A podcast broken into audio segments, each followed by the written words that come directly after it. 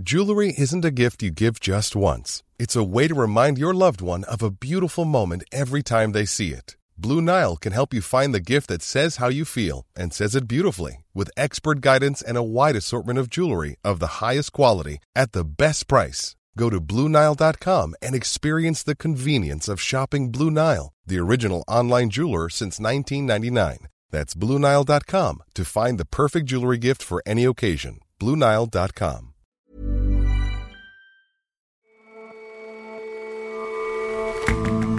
Hello and welcome to The Intelligence from The Economist. Today, from London, I'm your host, Jason Palmer. Every weekday, we provide a fresh perspective on the events shaping your world. Senegal's national football team is headed home from the World Cup.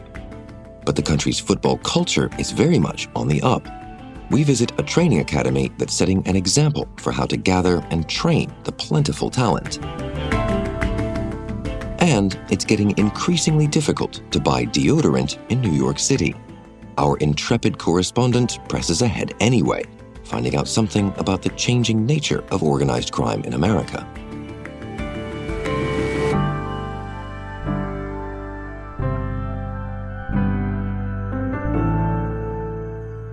First up, though,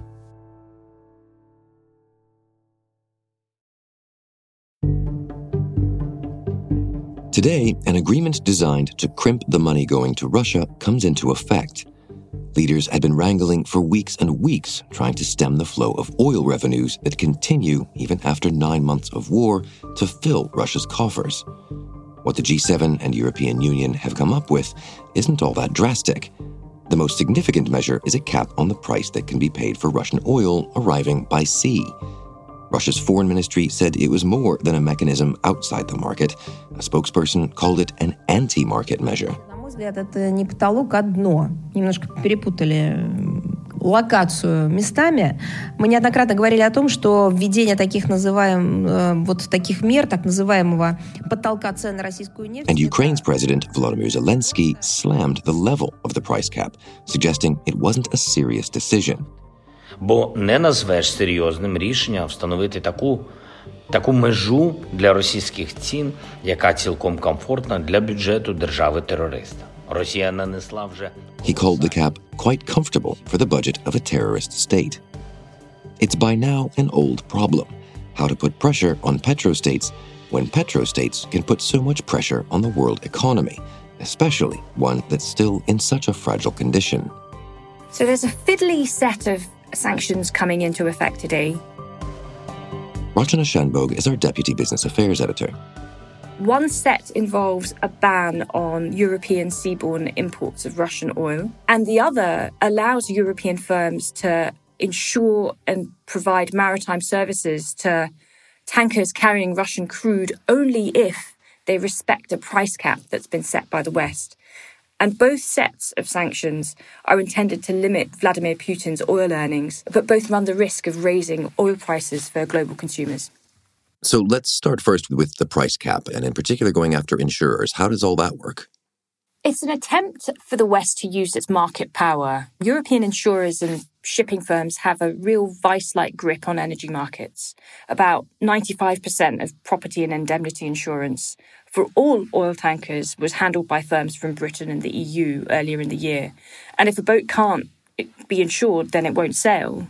So back in May, the EU and Britain announced an all out ban on their insurers providing services to tankers carrying Russian oil. But if Russian oil doesn't come to market, then global oil prices might spike, hurting Western consumers. So, fearing the impact on global prices, America's Treasury Department came up with a plan to weaken the sanctions so European firms can continue to offer their services as long as a price cap is respected and the oil involved is bought at a suppressed price that's been set by the West. After much discussion, that price has been set at about $60 a barrel.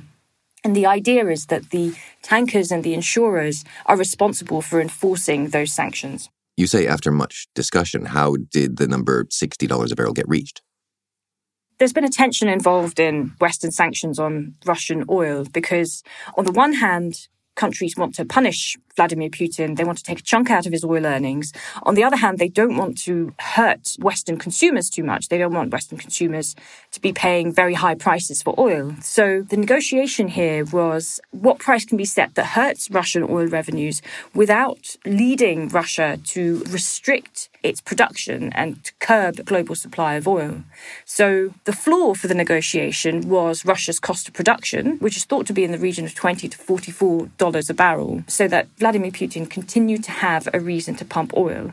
But nobody really knows how Vladimir Putin would respond to a price cap at all. So for example, even if you set the price cap above Russia's cost of production, he might choose to restrict his output to try and raise global prices. And because of that uncertainty around how Russia might respond, the price cap ended up being set at around the current market rate for Russian crude, which is around $60 a barrel. Of course, the Ukrainians aren't happy that the price has been set as high as $60 a barrel. Uh, Vladimir Zelensky says that that will not do very much to hamper the Russian war machine. But in a sense, any cap at all is going to be something of a squeeze on Russia and the Kremlin. What's been Russia's response to all this? Well, the Kremlin has come out and said that it won't accept the terms of a price cap and it won't sell oil subject to it. Over the weekend, Russia's deputy prime minister said that the country would rather cut production, but we don't know whether that rhetoric will be backed up by action. America's Treasury Department has said that even if countries don't sign up to the price cap, they can still use it as a sort of bargaining mechanism to try and bring down the price of Russian oil. So it might not matter whether other countries outside of the West sign up to the oil cap or not. There's lots of uncertainty here, and that will only be resolved over coming days and weeks. The other question is what happens once the global oil price starts to rise. So at the moment, the cap is set at the price that Russia's been receiving for its oil. But imagine if demand for oil starts to rise and global prices start to rise Will the cap then start to bind? That's another question. But there's still this possibility then that Russia does the spiteful thing and, and cuts production. What happens in that case? Well, the result is less supply on oil markets and a violent price spike, potentially. That doesn't seem to have happened yet. Prices are up this morning as we speak, but by about 2%. Set against that, we know that Russia and other non Western countries have had six months to prepare for these rules because the insurance embargo was first announced in May. And so Russia may have been able to seek alternative sources of insurance. We know they've been buying tankers from other oil producers and sort of amassing a dark fleet. Insurance for very big spills might still be hard to attain from anywhere outside of Europe, but the energy system has been quite adaptable so far this year, and it seems likely that Russia's been doing its best to prepare for these sanctions coming in. But as you hinted at there, this is a question of rules put in place by the EU, by America. What about the rest of the world? How is the rest of the world viewing this? How do you think it'll deal with this? That's a really good question. In a sense, this is a test of how much power the West has over energy markets. America's Treasury hopes that the price cap means a bargain for countries like China and India because it will mean that they've got more power when they're buying oil from Russia, they can try and get the price down. But non aligned countries, big oil consumers such as China, India, have been very clear that they don't want any part in the West sanctions regime. They're not interested in participating, they're not interested in enforcing sanctions. So, like Russia, they may well have been trying to seek or to set up alternative ways to finance oil shipments to insure them and substituting away from European involvement as much as possible. So clearly, the short term question then is how Russia immediately responds. But I suppose the longer one is having waited all this time for these sanctions to come in, what's the midterm view? Is there going to be a way to restrict Russia's oil revenues without messing with the global market? I think it's hard not to be pessimistic about how successful sanctions like this can be in the long term. If we've learned anything over the past nine months of war, it's that the energy market has been more adaptable than the West has expected. And we've seen round after round of sanctions imposed, and Russia's export earnings continue to be pretty robust. Financial sanctions have only energized attempts to evade the Western banking apparatus. And these fuel sanctions may well lead China, India, and others to try and circumvent the Western energy infrastructure. So, in the long term, sanctions and embargoes like this will have a finite shelf life. Thanks very much for joining us, Rachana. Thanks for having me, Jason.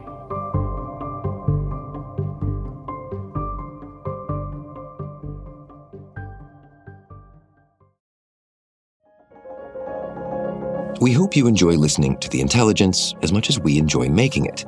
We're always thinking of ways to improve, and to do that, we'd like to know more about you. Do us a little favor and fill out a short questionnaire at economist.com slash intelligence survey. The link is in the show notes. Thanks.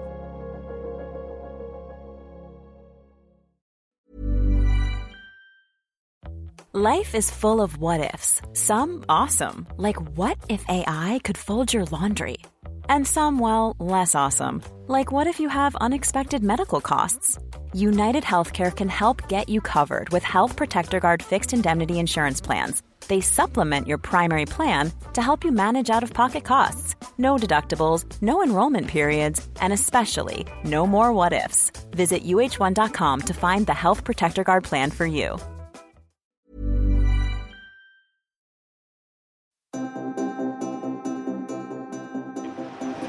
Foden takes it up and takes it on and gets it in. And so does Saka. A wonderful third England goal. And it's the In the first knockout stage of the World Cup last night, England beat Senegal 3 0. Early on in the match, it didn't look like England was going to have an easy ride. Stopped from shooting by Walker. Might be a chance here. It's a good save by Pickford. Well, it looked like handball all day, but more warning signs. There was some familiarity between the two teams. Five of Senegal's starting 11 play in the English leagues. Sadio Mane, the team's star player, who alas didn't make it to the World Cup thanks to a knee injury, played for Liverpool until this summer. And despite their World Cup exit, it's been a triumphant year for Senegal, which in February won the African Cup of Nations. Football in the country is on the up, and by design, not by accident. I recently went out to visit a pretty unique kind of school, a couple of hours outside of Dakar, the capital of Senegal. The school is called Generation Foot, and it's both a school but also a football academy preparing Africa's future elite footballers for success. Kinley Salmon is an Africa correspondent for The Economist. So, yeah. I met up with Tala Fall, who, who, directs communications and marketing for the Academy, and he showed me around the, the rather impressive facilities.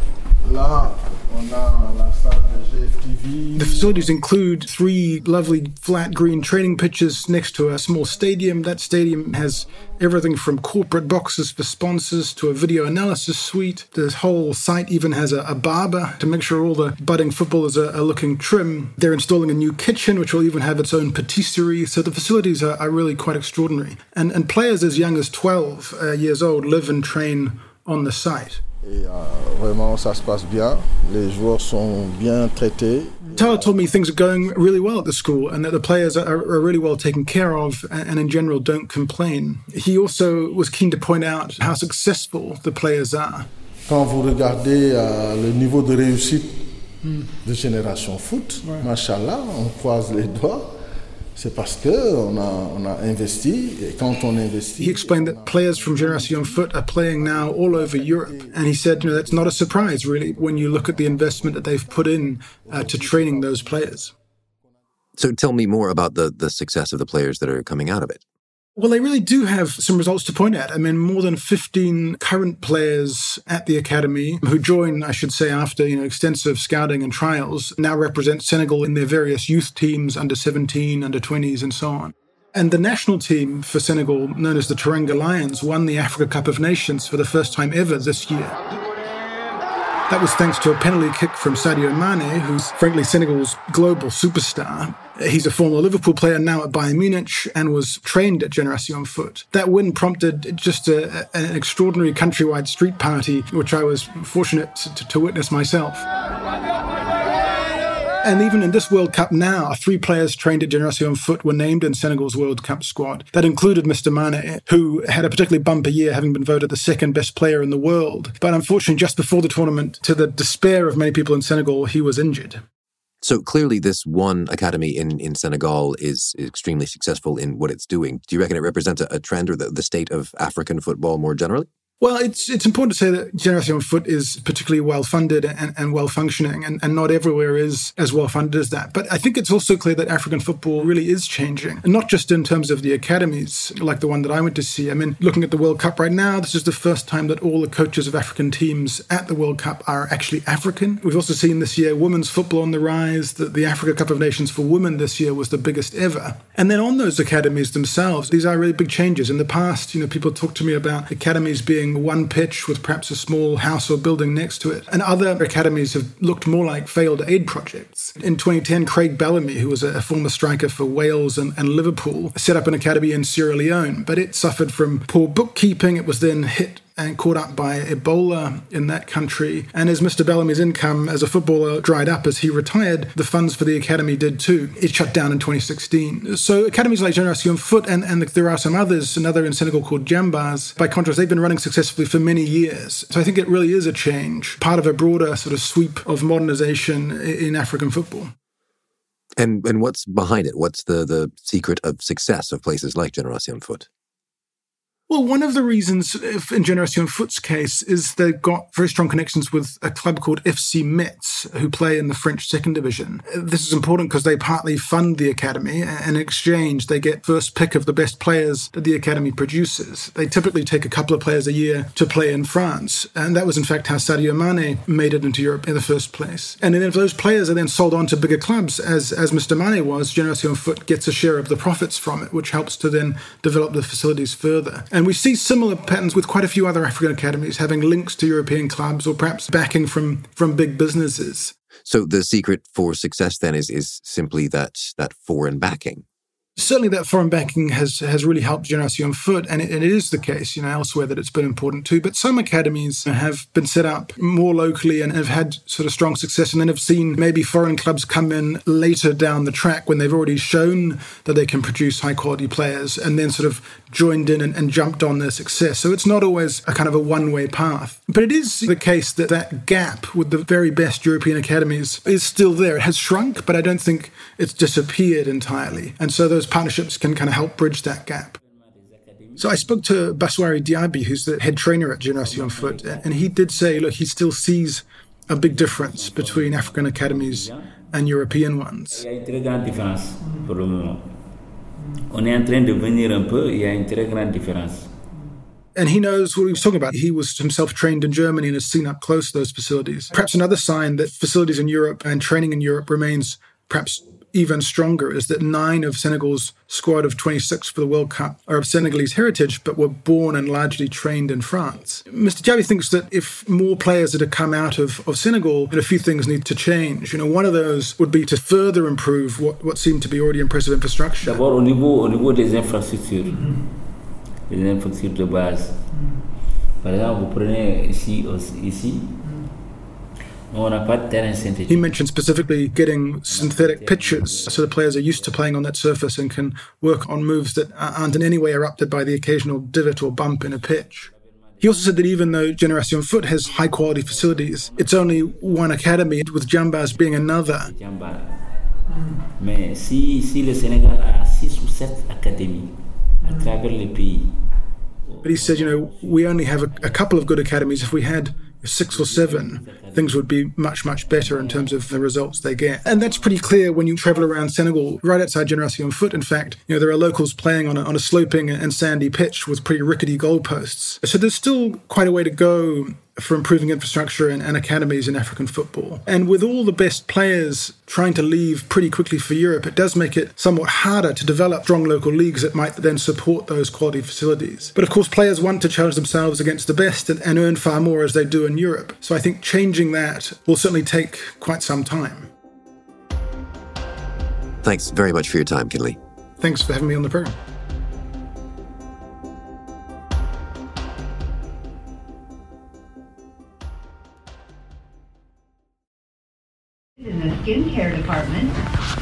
If you go down to a pharmacy in Manhattan looking for deodorant or any other toiletries, you'll more often than not be confronted with shelves of locked glass boxes.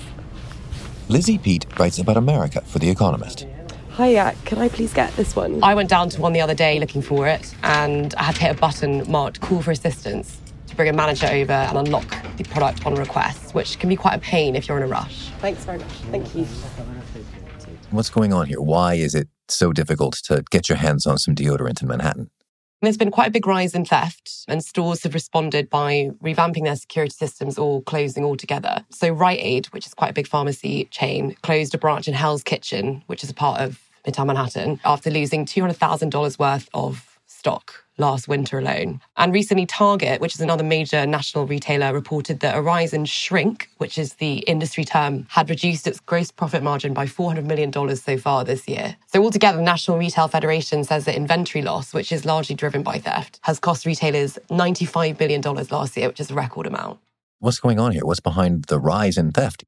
Well, one theory was that prosecutors had gone kind of soft on shoplifting or looting after the Black Lives Matter protests in 2020, after which there was this wave of progressive prosecutors that came to power in several different cities. But actually, if you look at the data, it doesn't quite add up. So, states that have the highest levels of theft, which are inclusive of Utah, Oregon, Minnesota, also have the highest arrest rates for shoplifting. So, that kind of negates that theory. What seems to be the likelier culprit is a rise in organised retail crime, which is known as ORC or ORCs. And these are carefully planned operations where criminal groups steal large amounts of swag, which have grown exponentially in scope and sophistication in the last few years.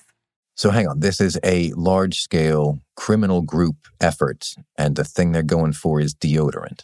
Yeah, so the most stolen items include deodorant, laundry detergent, razors, and baby formula, which seem pretty banal items, quite sort of low price range, but they are in consistent demand and very easy, therefore, to sell on. So often these gangs will use online marketplaces like Amazon, eBay to sell on their stolen wares. Last summer, a couple in Alabama pled guilty to shifting $300,000 worth of stolen baby formula on eBay, which was during the time you might remember when there was a national shortage due to supply chain issues. So these groups are really targeting products which are always in demand and often when they are having supply chain shocks. So your locked glass boxes in a pharmacy are treating the symptom but not the disease. What's being done to fight these orcs?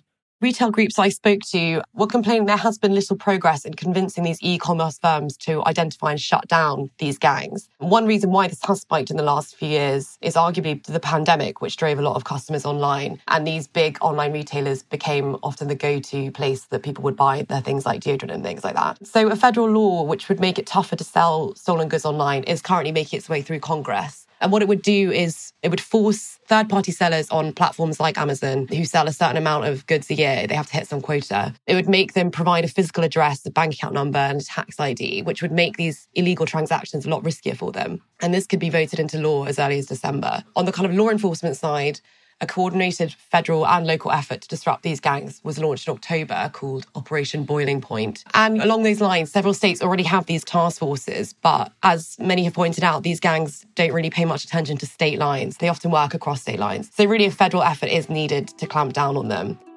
So, this is all a promising start, but for now, the orc invasion shows few signs of slowing down. Lizzie, thanks very much for your time. Thanks very much, Jason.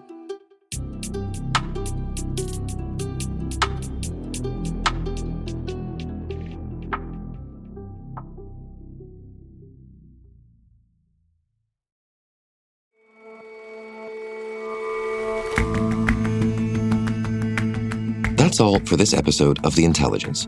Don't forget to let us know what you think of the show by taking our short survey. The link, it's still in the notes. We'll see you back here tomorrow.